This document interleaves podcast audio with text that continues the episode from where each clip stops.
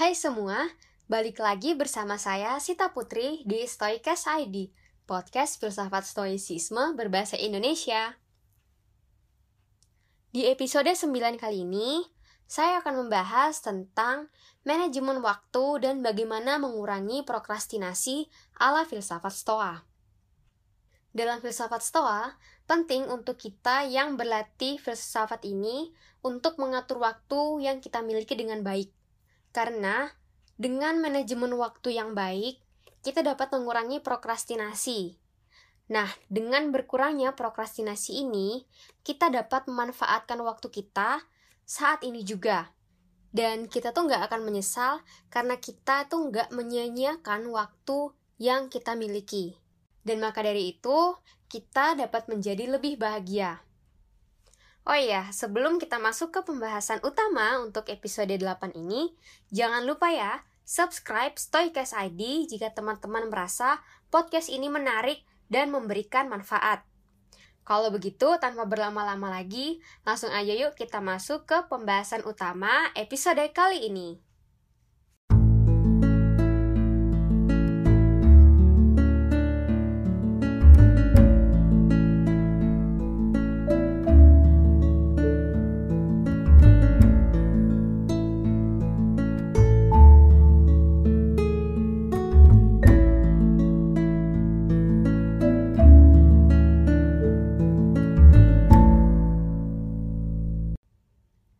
Oke, sebelumnya kenapa sih kita tuh perlu banget untuk mengatur waktu kita? Karena yang pertama gini, agar kita tuh nggak menunda-nunda pekerjaan atau melakukan prokrastinasi. Karena ketika kita melakukan prokrastinasi, kita tuh akan menganggap kalau kita tuh masih punya waktu untuk mengerjakan sesuatu atau tugas-tugas yang uh, kita miliki, seperti itu. Jadi kita akan terbiasa dengan, ah masih ada waktu kok, ah nanti aja deh, masih bisa dikerjain kok, ini masih ada waktu. Wah, kita anggapnya kita tuh masih punya banyak waktu, kayak gitu. Tapi sebenarnya, waktu ini tuh membawa kita tuh lebih dekat dengan kematian gitu loh. Kalau kita pikir, semakin waktu itu berjalan, uh, itu tuh kita tuh akan semakin dekat dengan yang namanya kematian gitu. Seneca, salah satu filsuf filsafat Stoa, itu menuliskan seperti ini. Kita pikir hidup kita singkat, namun kenyataannya kita hanya menyia-nyiakan waktu. Tujuan utama kita untuk e, mengatur waktu itu ya agar kita tuh nggak melakukan atau terbiasa melakukan prokrastinasi dan menyia-nyiakan waktu kita yang berharga. Di episode ini saya akan lebih membahas gimana sih tips-tips e, untuk kita manajemen waktu. Dan agar uh, dapat mengurangi prokrastinasi gitu. Jadi dengan manajemen waktu yang baik, saya percaya kok uh, kebiasaan untuk menunda-nunda pekerjaan itu tuh akan uh, beriringan itu berkurang gitu. Jadi kalau misalnya kita udah manajemen waktu yang baik, kebiasaan untuk menunda-nunda pekerjaan atau prokrastinasi ini akan hilang gitu, akan berkurang.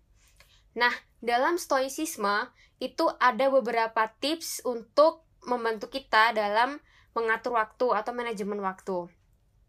Yang pertama, itu adalah Memento Mori. Memento Mori ini adalah kita tuh mengingat bahwa kita akan mati. Siapapun yang namanya makhluk hidup pasti akan mati. Kita udah paham ini gitu. Sayangnya, kita tuh kadang masih yang yaitu nunda-nunda waktu. Padahal Marcus Aurelius dalam Meditation menuliskan seperti ini. Kamu bisa meninggalkan kehidupan sekarang. Biarkan itu menentukan apa yang Anda lakukan dan katakan serta pikirkan. Dengan mengingat kematian, itu tuh bisa membuat kita untuk terus berusaha menjadi orang baik dan melakukan hal-hal yang harus kita lakukan tanpa harus menunda-nunda tugas tersebut atau pekerjaan tersebut gitu.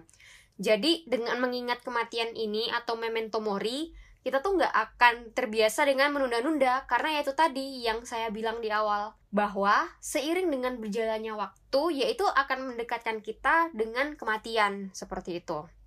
Ini agak ekstrim, cuma kalau kita mikir kesini itu tuh bakal cepet banget. Oh iya, waktu ini tuh terus berjalan loh, kita tuh nggak tahu apakah detik kemudian kita akan uh, mati atau gimana, dan itu yang namanya kita tuh makanya nggak boleh nunda-nunda pekerjaan atau prokrastinasi. Dengan mengingat kematian yang akan selalu datang kapanpun dan dimanapun, kita bisa memanfaatkan setiap detik untuk melakukan hal-hal bermanfaat bagi diri kita tanpa harus menunda pekerjaan tadi. Nah, pembahasan lebih banyak dan lebih dalam tentang Memento Mori akan saya bahas dalam satu episode. Yang kedua, yaitu hargai waktu lebih dari harta yang kita miliki. Nah, ini menarik. Seperti yang dituliskan Seneca, bahwa kita hemat dalam menggunakan harta kita. Tapi kita tuh paling boros dalam membuang-buang waktu. Ini ironis, tapi ada benernya juga. Karena gini, Seneca ini ya, salah satu filsuf Stoa ini, dia itu adalah penasehat Kaisar Roma yang sangat kaya. Tapi dia secara berkala itu menggunakan hartanya agar dia itu nggak bergantung pada harta yang dia miliki ini. Sehingga dia akan memastikan bahwa satu-satunya hal yang bisa benar-benar hilang dan tidak pernah kembali adalah waktu, bukan harta. Ini emang dalam banget ya, uh, apa dari si Seneca ini ya, filsuf Seneca ini, karena kayak dia nggak nggak attach atau dia nggak bergantung pada harta yang dia miliki, tetapi dia emang benar-benar paham bahwa yang paling berharga itu tuh waktu gitu loh. Karena ya kita tuh bisa nyari uang, kita bisa kerja, kita dapat uang, tapi waktu ini tuh benar-benar nggak bisa datang kembali gitu, nggak bisa di nggak bisa kita apa ya rewind gitu, nggak bisa diputar. Maka dari itu uh, Seneca tahu jika dia menghabiskan waktunya untuk hal-hal yang benar-benar penting gitu, seperti refleksi, kemudian ikatan dengan teman dan orang yang dicintai, dan juga pekerjaannya, dia juga akan merasakan bahwa nanti di sisa hidupnya, dia akan lebih teratur dan terbebas dari masalah gitu. Berikutnya, ada bersikaplah tegas terhadap hal-hal yang tidak penting. Nah, teman-teman pernah nggak sih Uh, susah untuk mengatakan tidak gitu? Misalnya ada orang yang mm, mengajak ke suatu tempat atau mengajak melakukan sesuatu yang sebenarnya pengen tetapi lagi nggak bisa dan sulit untuk mengatakan tidak. Pasti kita semua pernah ya, agak mungkin nggak enak gitu mau mau ngomong, karena ya memang salah satu hal yang paling berat dalam hidup yaitu menolak gitu loh, atau mengatakan tidak. Bahkan kita juga kadang lebih berat lagi mengatakan tidak pada emosi yang menguras waktu tertentu, seperti kemarahan, kesedihan, gangguan, obsesi, dan nafsu yang berlebihan gitu. Pokoknya apa-apa yang berlebihan itu tuh pasti menguras tenaga dan juga waktu banget. Nah, teman-teman, jika kita itu mengiyakan semua undangan, permintaan, ajakan, dan juga serta emosi-emosi yang menguras tenaga dan waktu tadi, kita tuh akan kehilangan lebih banyak waktu untuk melakukan hal-hal yang lebih penting bagi diri kita. Selanjutnya, kita juga harus berhati-hati terhadap hal-hal yang tidak penting ini dan bertindak tegas dengan mengatakan tidak. Contohnya, oh maaf, lagi nggak bisa, atau oh nggak, terima kasih ya, tapi kali ini tuh nggak bisa gitu. Nah, selanjutnya, ada meluangkan waktu dalam sehari untuk merefleksikan hal-hal yang telah kita lakukan. Hal yang paling umum dilakukan dan hal ini tuh menjadi benang merah oleh Seneca dan para pemikir besar dalam sejarah adalah kebiasaan refleksi dan observasi terus-menerus terhadap karakter seseorang. Jika kita tidak meluangkan waktu bahkan hanya sepuluh menit sehari untuk mengulas diri kita dengan jujur, atau apa ya istilahnya merefleksikan diri kita dengan jujur, maka kita pasti akan mengulangi kesalahan yang sama terus-menerus. Kemudian salah satu caranya yaitu adalah journaling setiap malam. Ada apa aja sih isi yang kita harus tuliskan dalam journaling setiap malam ini? Itu yang pertama, ada apa saja yang telah kita lakukan dalam satu hari. Kemudian yang kedua, kesalahan apa yang mungkin sudah saya perbuat. Dan yang ketiga, itu apa aja sih yang masih perlu saya tingkatkan. Dan ternyata journaling ini itu tuh nggak hanya dilakukan oleh Seneca aja gitu, tapi juga dilakukan oleh filsuf Stoa yang lain, yaitu Marcus Aurelius.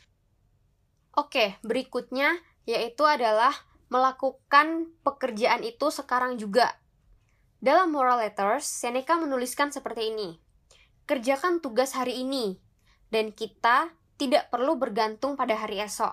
Sementara, jika kita menundanya, hidup kita itu akan semakin cepat.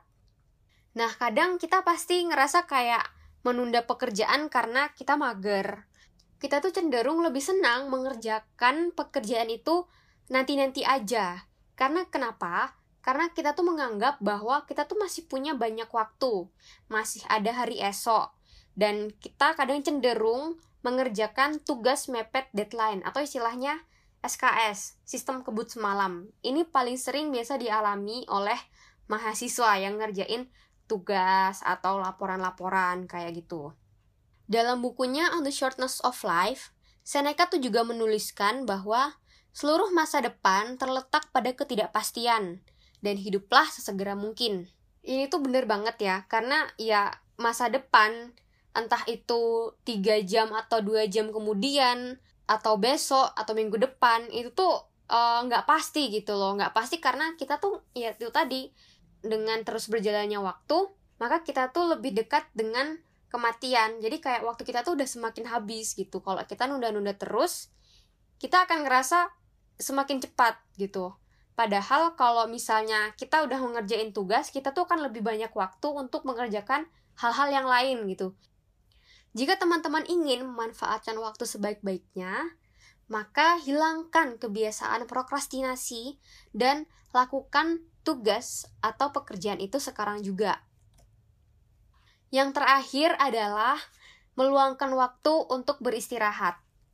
Nah, dari tadi tuh kayaknya mungkin teman-teman merasa, kok dari tadi filsafat Stoa ngomongin harus memanfaatkan semua waktu dengan sebaik-baiknya. Terus pasti bertanya, terus kalau capek, kapan istirahatnya dong? Nah, jadi filsafat Stoa ini tuh filsafat yang sebenarnya penuh empati ya. Maka dari itu, filsafat Stoa itu menyarankan kepada kita untuk mengambil waktu istirahat. Karena kita tuh udah bekerja keras, udah uh, memaksa diri kita untuk melakukan hal-hal yang bermanfaat untuk diri kita.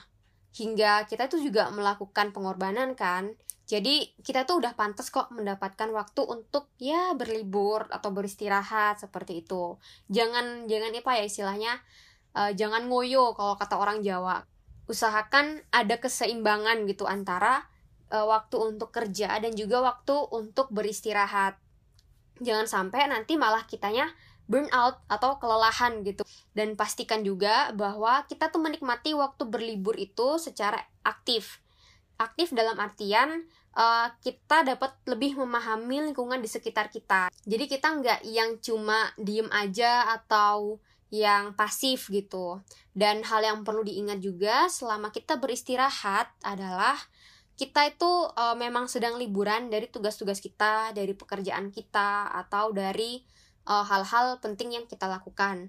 Tapi kita itu tidak sedang libur untuk belajar. Jadi, keep on learning, jangan berhenti untuk belajar. Jadi, kesimpulan dari episode sembilan tentang manajemen waktu dan bagaimana agar kita tidak prokrastinasi adalah yang pertama, itu memento mori, yakni mengingat bahwa kita akan mati karena kita adalah makhluk hidup.